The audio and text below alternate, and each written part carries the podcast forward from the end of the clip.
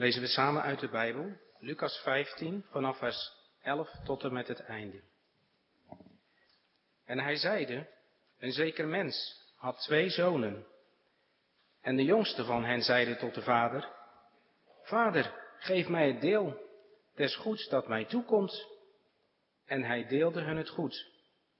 En niet vele dagen daarna, de jongste zoon, alles bijeen vergaderd hebbende, is weggereisd in een vergelegen land en heeft aldaar zijn goed doorgebracht, levende overdadiglijk.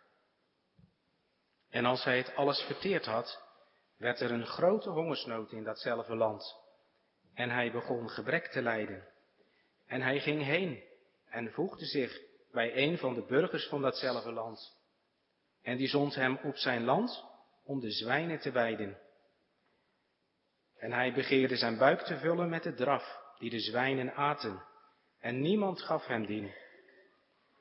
En tot zichzelf gekomen zijnde, zeide hij, Hoevele huurlingen mijns vaders hebben overvloed van brood, en ik verga van honger.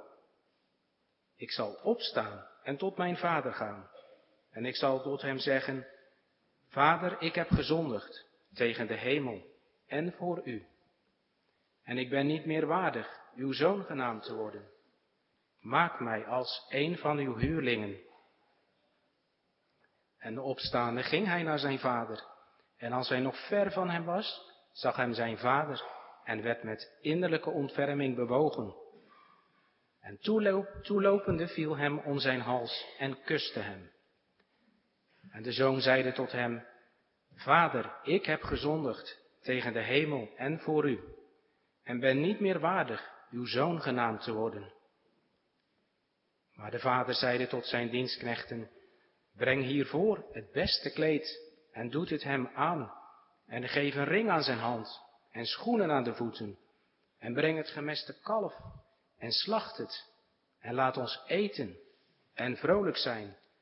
Want deze mijn zoon was dood en hij is weder levend geworden. En hij was verloren en is gevonden. En zij begonnen vrolijk te zijn. En zijn oudste zoon was in het veld. En alzo hij kwam en het huis genaakte, hoorde hij het gezang en het gerei. En tot zich geroepen hebbende, een van de knechten vraagde wat dat mocht zijn. En deze zeide tot hem, uw broeder is gekomen en uw vader heeft het gemeste kalf geslacht, omdat hij hem gezond weder ontvangen heeft. Maar hij werd toornig en wilde niet ingaan. Zo ging dan zijn vader uit en bad hem.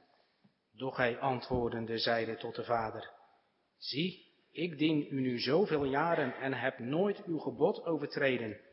En ge hebt mij nooit een bokje gegeven, opdat ik met mijn vrienden mocht vrolijk zijn. Maar als deze uw zoon gekomen is, die uw goed met hoeren doorgebracht heeft, zo hebt gij hem het gemeste kalf geslacht. En hij zeide tot hem, Kind, gij zijt altijd bij mij, en al het mijne is uwe. Men behoorde dan vrolijk en blijde te zijn, want deze uw broeder was dood en is weder levend geworden, en hij was verloren en is gevonden. Jongens en meisjes, jongelui, hoe moet je bidden? Hoe? Je hoeft geen mooie of lange zinnen te maken. Je mag, hebben we de vorige keer gezien, in zondag 45, ook zonder woorden, zuchten. Zuchten naar God toe. Die zuchten, die hoort de Heer. De dichter van Psalm 38 zegt dat. Heere, mijn, mijn zuchten is voor u niet verborgen. Je mag ook bidden zonder woorden. En toch is er ook een andere kant. Als je jongelui op een sollicitatiegesprek gaat, dan bedenk je van tevoren wat je wilt gaan zeggen. Als je jongens en meisjes na schooltijd iets gaat vragen aan de juf of de meester, dan denk je van tevoren na, hoe zal ik het gaan zeggen? Dus als je bidt, is het ook goed om van tevoren te denken. Te denken over tegen wie je gaat bidden. Te denken over wie je zelf eigenlijk bent. En dus denken over hoe zal ik het gaan vragen. Het Onze Vader is het allervolmaakste gebed. De Jezus heeft het zelf aan zijn discipelen geleerd. Het is volmaakt. Het is foutloos. Het is perfect. Maar het is tegelijkertijd ook kinderlijk eenvoudig. Maar het is niet slordig. Als je kijkt naar de opbouw, eerst zijn er drie beden gericht op God. Uw naam worden geheiligd. Uw koninkrijk komen, uw wil geschieden. Dan zijn er drie beden voor onszelf. Geef ons heden ons dagelijks brood en vergeef ons onze schulden, gelijk ook wij vergeven onze schuldenaren. En leid ons niet in verzoeking, maar verlos ons van de boze. En dan eindigt het met een lofzegging, want uw is het koninkrijk en de kracht en de heerlijkheid tot in eeuwigheid. En dat gebed, en daar gaat het vanmiddag over, begint met een aanspraak. Want jongens en meisjes, als je naar de juf of naar de meester gaat om iets te vragen, dan zeg je ook niet, zeg hoor eens even, ik heb iets te vragen. Nee, dan, dan spreek je de juf of de meester netjes aan. Dan zeg je, juf, meester, ik wil graag iets vragen. En zo is net zoals je iets vraagt aan papa of mama. Je spreekt ze netjes aan. Je zegt, papa, mama, mag ik dit of dat? En zo begint dus ieder, echt ieder waar gebed met wat heet een aanspraak. Bijvoorbeeld met deze aanspraak, onze Vader die in de hemelen zijt. Daarover gaat het vanmiddag in zondag 46. Over de aanhef, over de aanspraak aan het begin van het allervolmaakste gebed. Vraag en antwoord, ik ga het u voorlezen 120 en 121. Vraag 120. Waarom heeft ons Christus geboden God alzo aan te spreken? Onze Vader. Antwoord. Opdat Hij van stonde aan in het begin van ons gebed in ons de kinderlijke vrezen, dat wil zeggen ontzag en toevoorzicht, overgave tot God verwekken. Welke beide de grond onzes gebed zijn, Daarop is ons gebed dus gebaseerd, namelijk dat God onze Vader door Christus geworden is.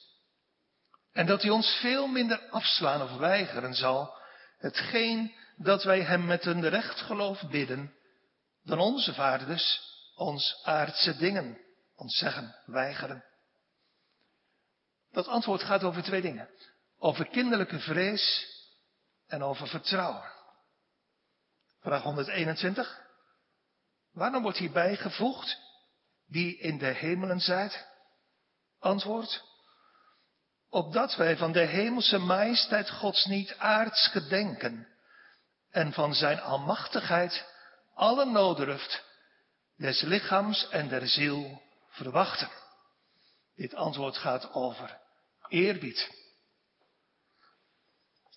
Thema voor de preek van vanmiddag is de aanhef of de aanspraak van het allervolmaakste gebed. Drie punten, ik heb ze genoemd. Kinderlijke vrees, vertrouwen en eerbied. Eerst even dit gemeente. Wat, wat is bidden eigenlijk? Jongens en meisjes, jongelui. Wat is bidden?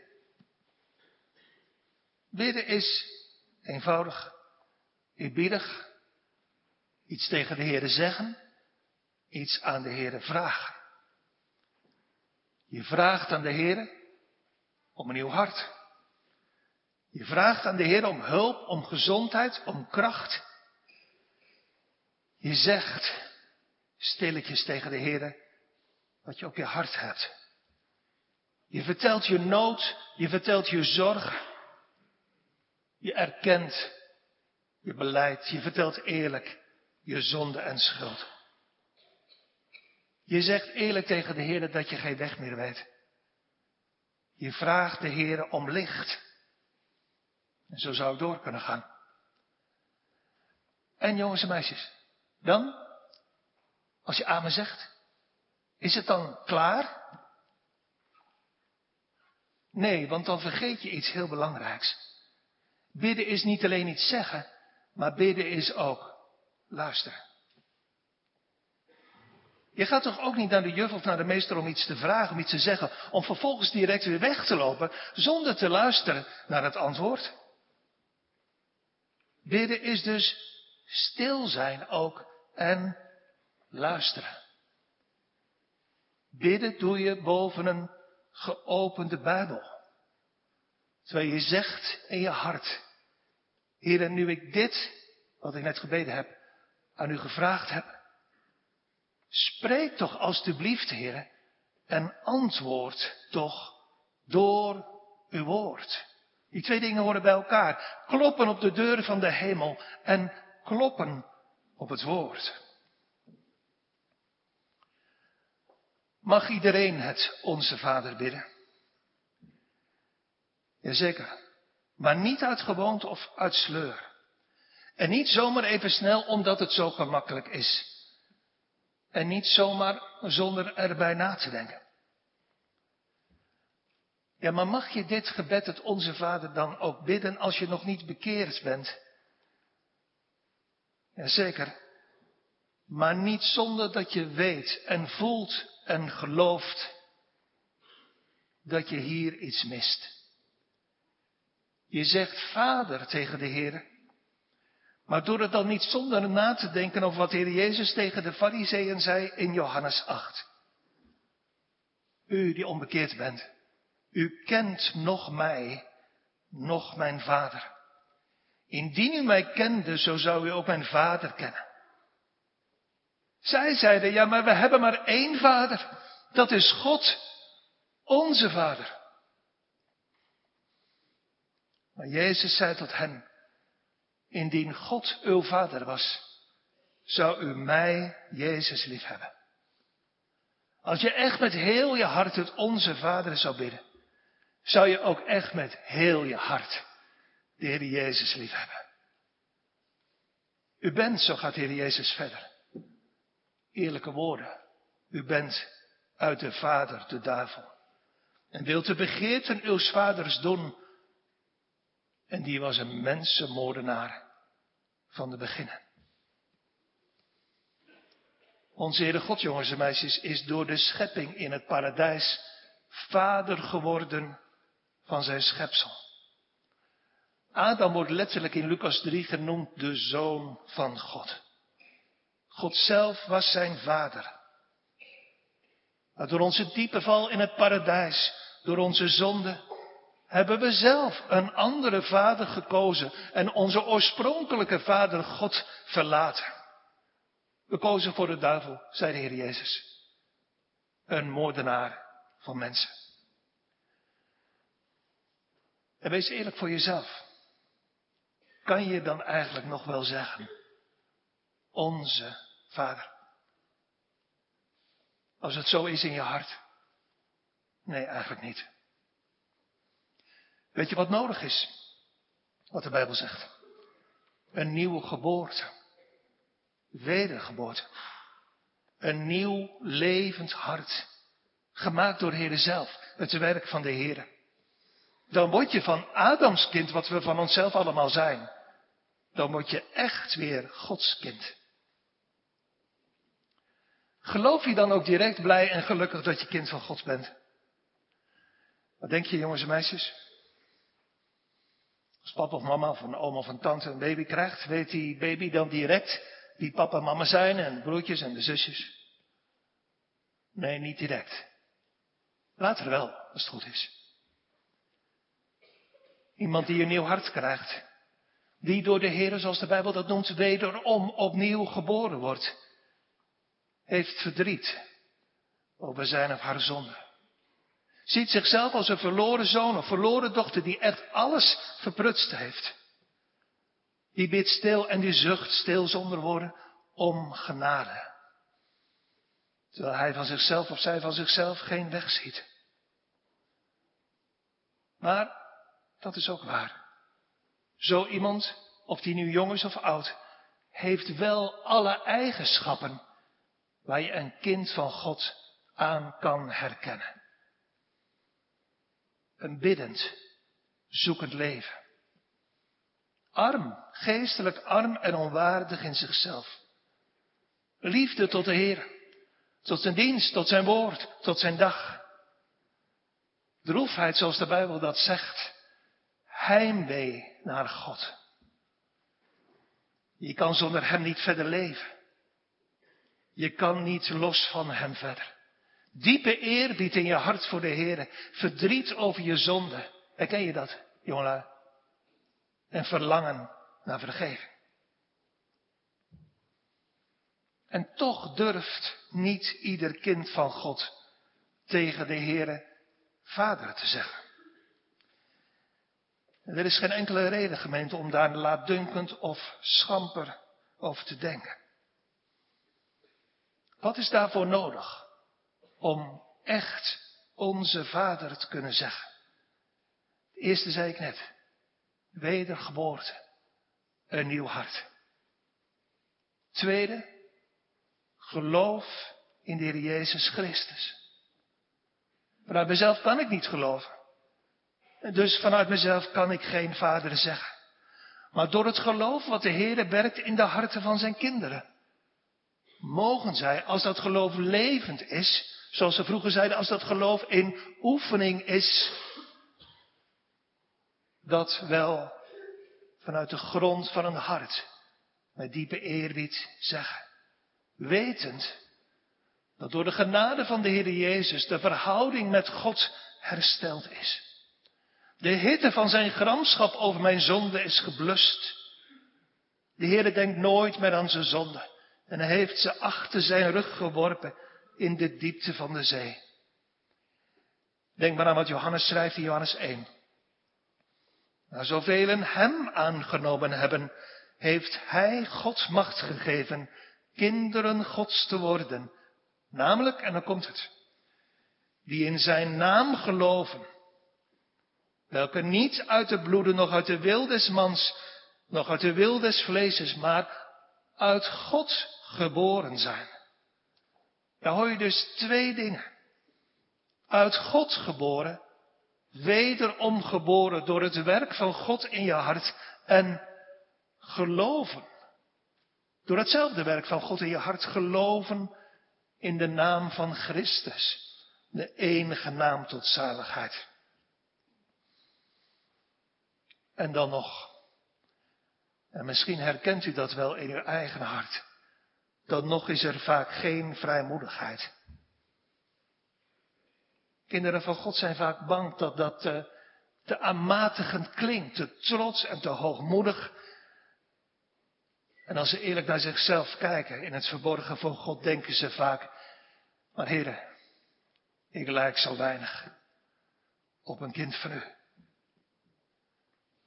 Als je daar anders over denkt, zit het hier van binnen niet goed.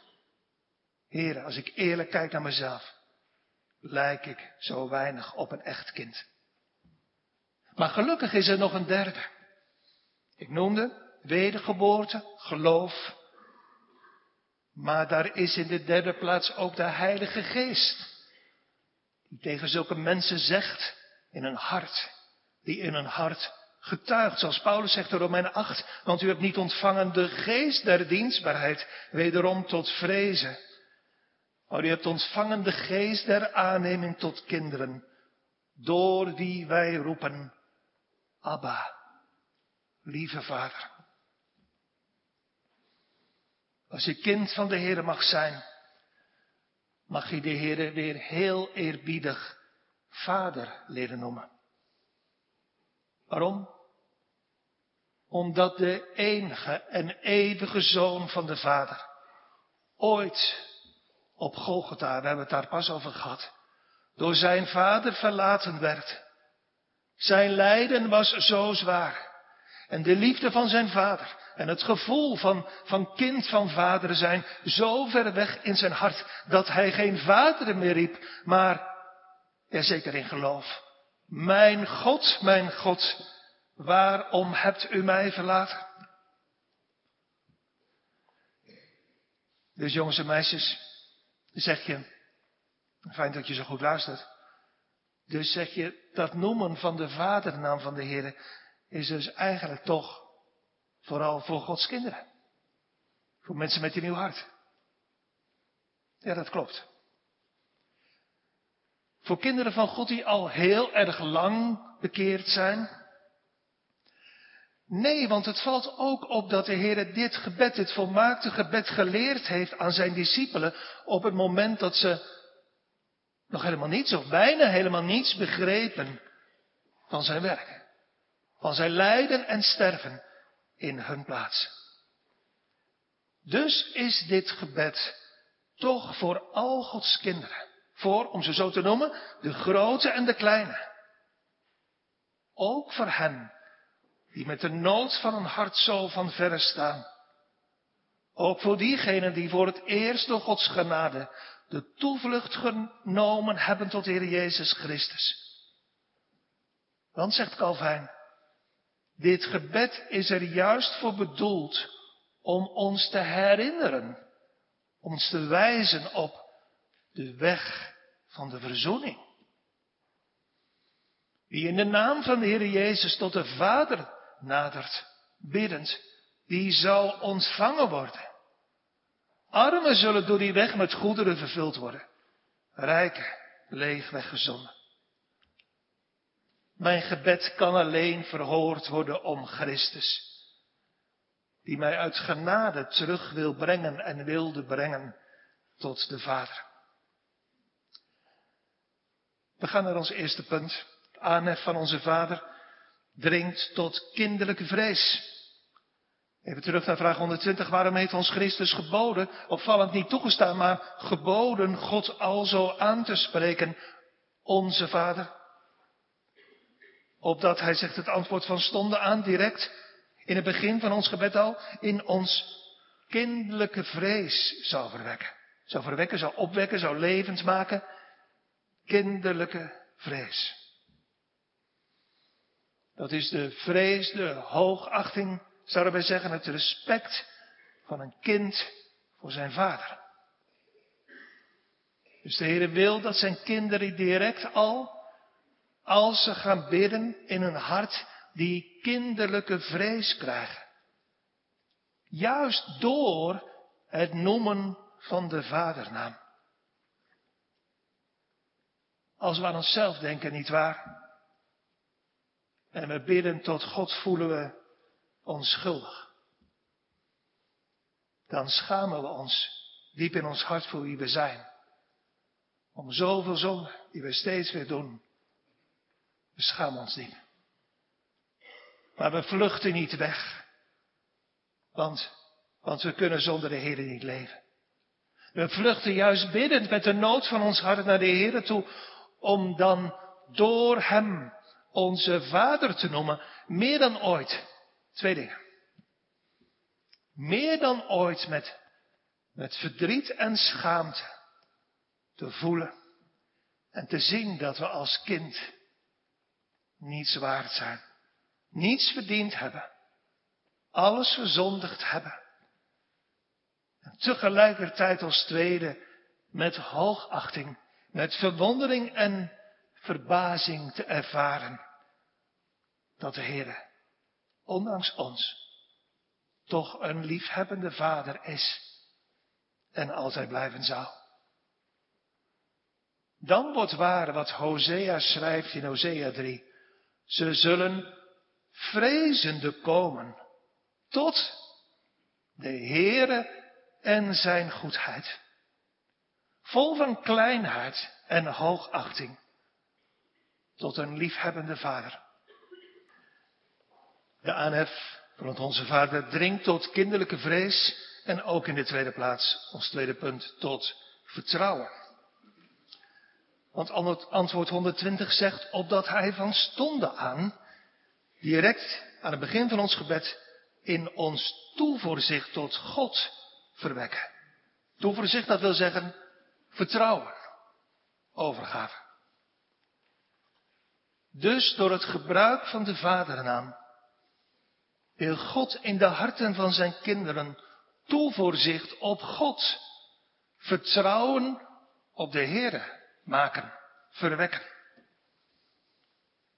Vertrouwen dat de Heere als een vader voor ons zorgt. Als een vader, jongens en meisjes. Als een lieve papa. Die niet alles geeft waar je om vraagt. Je krijgt niet alles van papa. En toch is papa een man, als het goed is, die heel veel van je houdt. Juist omdat je, dat hij zoveel van je houdt, daarom krijg je niet alles.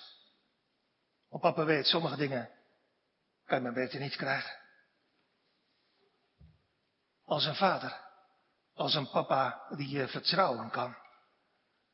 Die je net als jouw papa nooit bedriegt. Ik denk aan wat staat in Lucas 11. En wat vader onder u, die de zoon op brood bidt, zal een steen aan hem geven. Of ook om een vis, zal hem voor een vis een slang geven. Of zo hij om een ei zou bidden, zal hem een schorpioen geven. Indien dan u die boos bent, vaders zijn zondige mensen, weet aan uw kinderen goede gaven te geven, hoeveel te meer zal de hemelse Vader de Heilige Geest geven, degenen die hem bidden. Als een kind van de Heer tot zijn vader bidt, om goede gaven, en vooral om de goede gaven van de Heilige Geest, dan hoort en dan verhoort de Heer dat gebed als een liefhebbende vader. Niet als we bidden om verkeerde dingen. Niet als we bidden om zondige dingen. Niet als we bidden om dingen die niet goed zijn voor de eer van de Heer en voor ons. Als kind vertrouw je er niet alleen op dat vader, je papa, alles kan. Maar je vertrouwt tegelijkertijd op zijn liefde en wijsheid. Terwijl je denkt in je hart, papa weet wat goed voor mij is. Zo bad Daniel. Ik lees voor uit Daniel 9. Neig uw oor, mijn God. Eerbied en vertrouwen. Wij werpen onze smekingen voor uw aangezicht niet neer, pleitend op onze gerechtigheden, maar op uw barmhartigheden die groot zijn. Oprecht bidden is pleiten op vaderlijke liefde en op grondeloze barmhartigheid. Wetend dat zoals een vader zich ontfermt over zijn kinderen, de Heer zich ontfermt over degenen die hem vrezen. Dat lijkt trouwens, wat ik nu zeg, op het eerste gezicht anders dan wat de catechisme zegt in antwoord 120. Daar staat dat kinderlijke vrees en vertrouwen de grond van ons gebed zijn. Dus denk je bij jezelf, kan het? Worden we nu verhoord om, om onze liefde, om onze eerbied, om ons vertrouwen? Nee, er staat niet dat dat de grond is van onze verhoring, maar er staat dat dat de grond is van ons gebed. Dat is eigenlijk het fundament van echt bidden. Als dat fundament, als die basis er niet is, dan blijft het huis van het gebed niet overeind staan, dan stort het in, want het heeft geen basis. Het heeft geen fundament. Zonder liefde is het eigenlijk meer een dwingend vraag. Heere, geef, ik wil.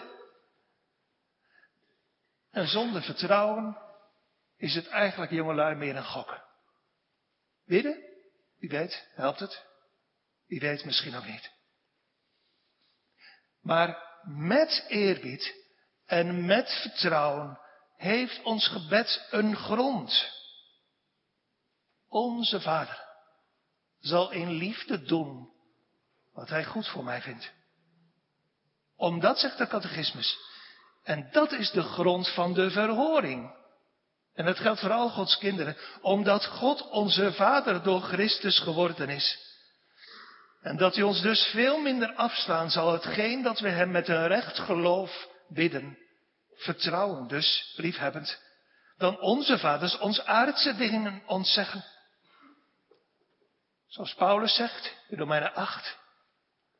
Die ook God zijn eigen zoon niet gespaard heeft, maar heeft hem voor ons allen overgegeven. Hoe zal hij ons ook met hem niet alle dingen schenken? Arme bidders met woorden of arme bidders zonder woorden, arme zuchters, die bidden met kinderlijke vrees en eerbied, worden niet, worden nooit afgewezen. Zulke bedelaars worden op Gods tijd met goederen vervuld, terwijl rijken leeg weggezonden worden. We gaan naar ons derde punt, vraag 121. De aanhef van het Onze Vader dringt ook tot eerbied. Vraag 121 zegt, waarom wordt hierbij gevoegd, die in de hemelen zijt? Antwoord, opdat wij van de hemelse majesteit van God niet aards denken en van zijn almachtigheid alle nooddruf des lichaams en der ziel verwachten. Je hoort, jongelui, jongens en meisjes, het gaat hier om eerbied. Het allervolmaakste gebed en de aanhef waar het nu over gaat, roepen op tot eerbied. Dat zeggen papa mama, jongens en meisjes, denk ik ook wel eens tegen je. Eerbiedig. Als je gaat bidden. Recht zitten. Handen samen. Ogen dicht. Niet stiekem kijken onder het bidden. Niet stiekem andere dingen doen of aan andere dingen denken. En de meester of juf op school zegt dat vast ook wel eens. Jongens en meisjes. Eerbiedig. Waarom? Omdat degene tot wie je bidt tegen wie wij spreken in de hemel is. Als uh, premier Rutte langs zou komen op school, of je het nou leuk vindt of niet, dan zou je je best doen. Als de koning op zijn verjaardag langs zou komen in Capelle, of je nou het leuk vindt of niet, je zou je uiterste best doen om al je fatsoen wat in je is uit te stralen. En nu, nu spreken we tot. Moet je goed over nadenken, jongens en meisjes. Nu spreken we biddend tot God. Tot de allerhoogste God. De schepper van de hemel en de aarde. De schepper van jou en mij. Die woont in de hemel. En zegt de Bijbel, de aarde, heel de aarde, is zijn voetenbankje. Zo klein zijn wij. En zo groot is Hij. En dan oneerbiedig doen. Maar laat ik me daar niet helemaal alleen op focussen. Bidden, volwassenen, ouderen tot de Allerhoogste God. En dan denken dat Hij niet hoort en niet wil verhoren. Dat is geloven dat God onbetrouwbaar is. Dat is God tot een leugenaar maken. Geef mij dan toch maar die jongere die misschien wat minder netjes zit, maar in zijn of haar hart toch meebidt en misschien wel meezucht. Bidden tot de Allerhoogste God en dan denken in je gedachten dat je God kunt bekritiseren dat je hem kunt verwijten maken, omdat hij niet doet wat je vraagt, omdat hij niet eerlijk zou zijn. Nee, wie bidt tot God moet diep in zijn of haar beseffen tot wie wij onze mond open doen. Op dat staat er wij van de hemelse majesteit niet aard zouden denken, maar van zijn almacht. Hij kan alles alle nooddruf des lichaams en der ziel verwachten. Wij mogen van de hemelse majesteit van God niet aards, niet laag denken. Maar alleen maar met hoogachting.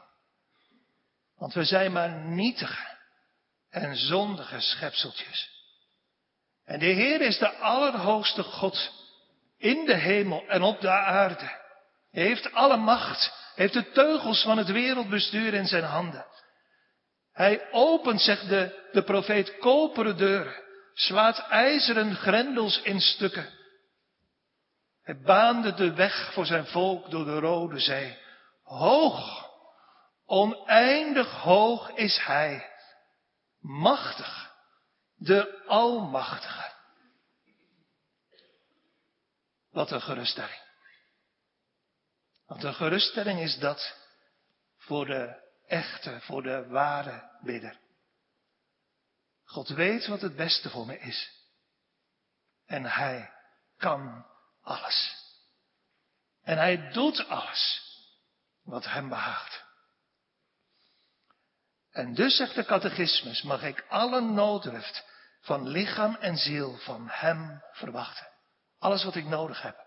Voor mijn lichaam en voor mijn ziel. Niet steunend, niet vertrouwend op iets van mezelf. Want van mezelf had helemaal niets te verwachten. Daarom zongen we ook. Denk, Heer, aan het vaderlijke meedogen waarop ik bidden pleit. Want ik verwacht de verhoring van mijn stille gebed van U, o onze Vader. Ik wacht af wat er gebeurt.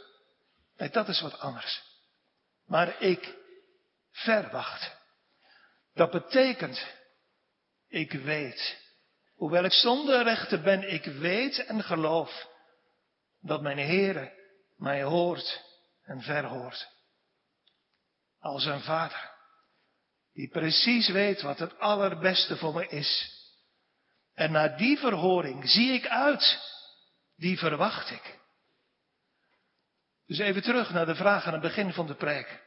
Als je amen zegt, ben je dan klaar met bidden?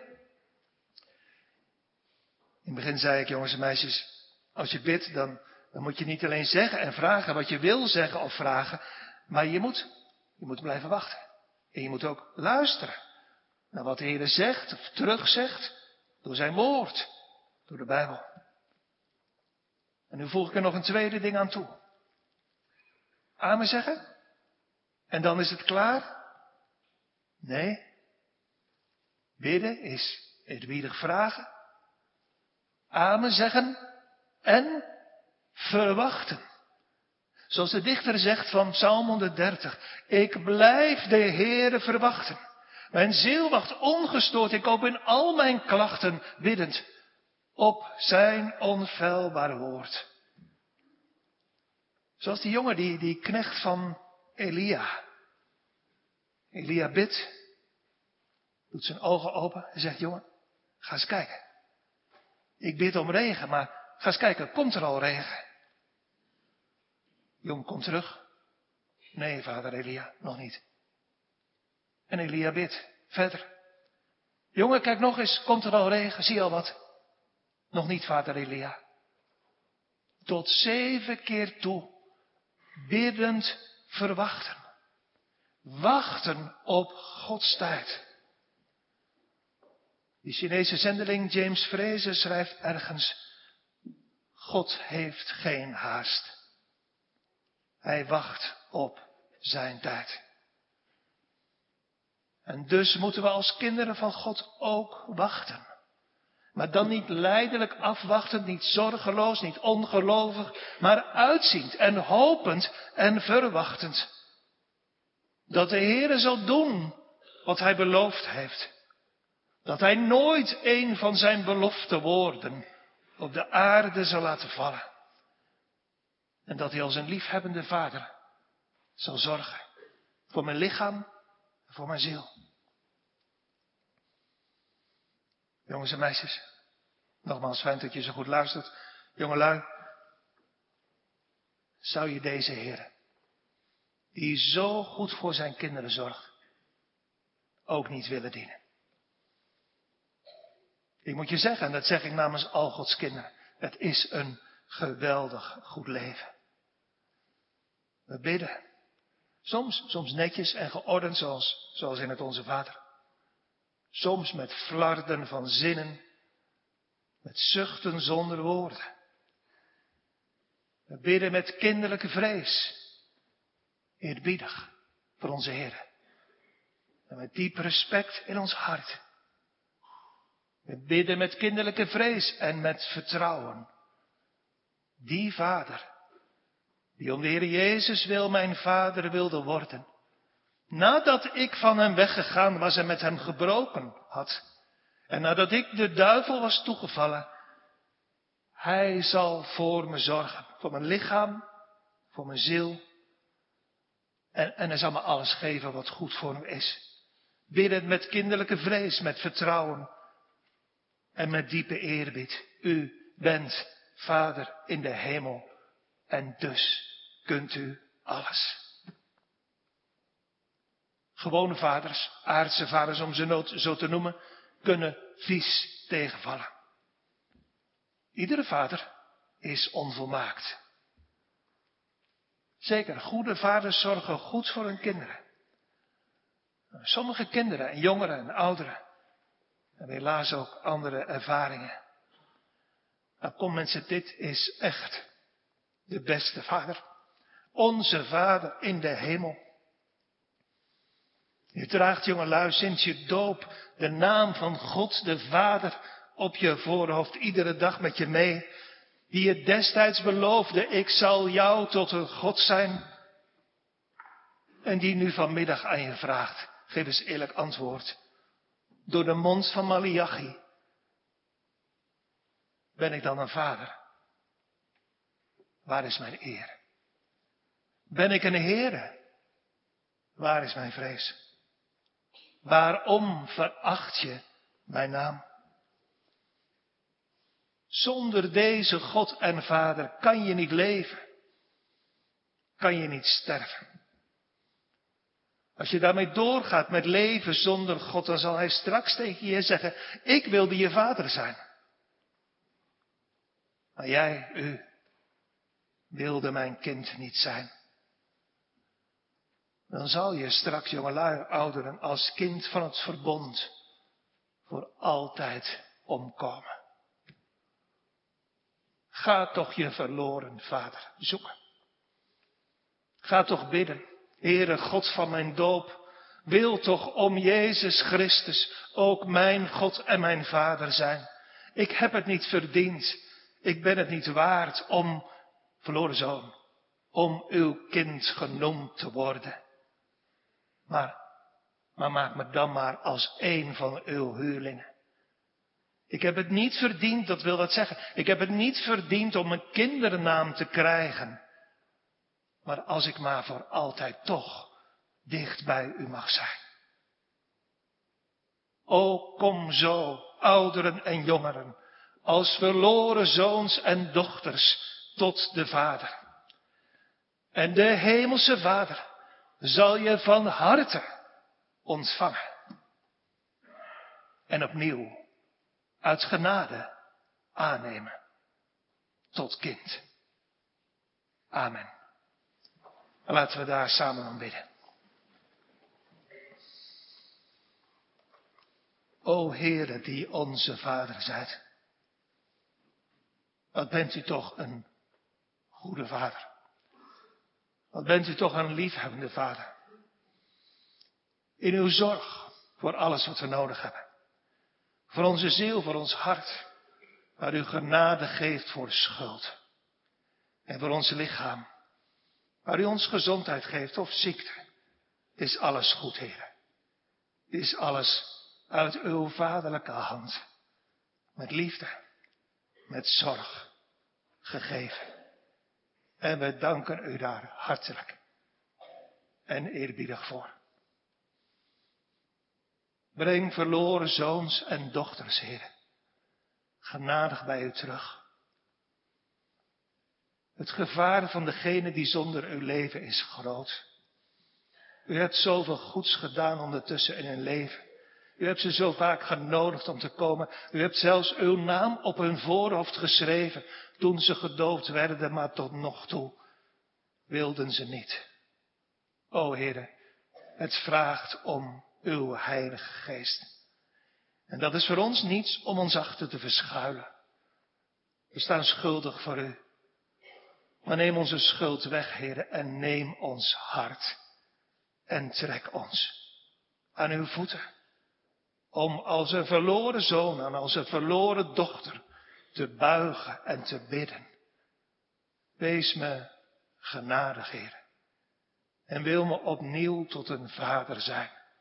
Om Jezus wil. Dank u hartelijk, heren, voor het onderwijs van de catechismus. Voor uw hulp op deze dag. Zegen uw woorden. Tot persoonlijke zegen. Tot zegen in het midden van de gemeente. Tot de eer van uw grote naam. En tot de zaligheid kon het zijn, heren, van ons allemaal. Red onze zielen, heren. Om Jezus wil. Amen.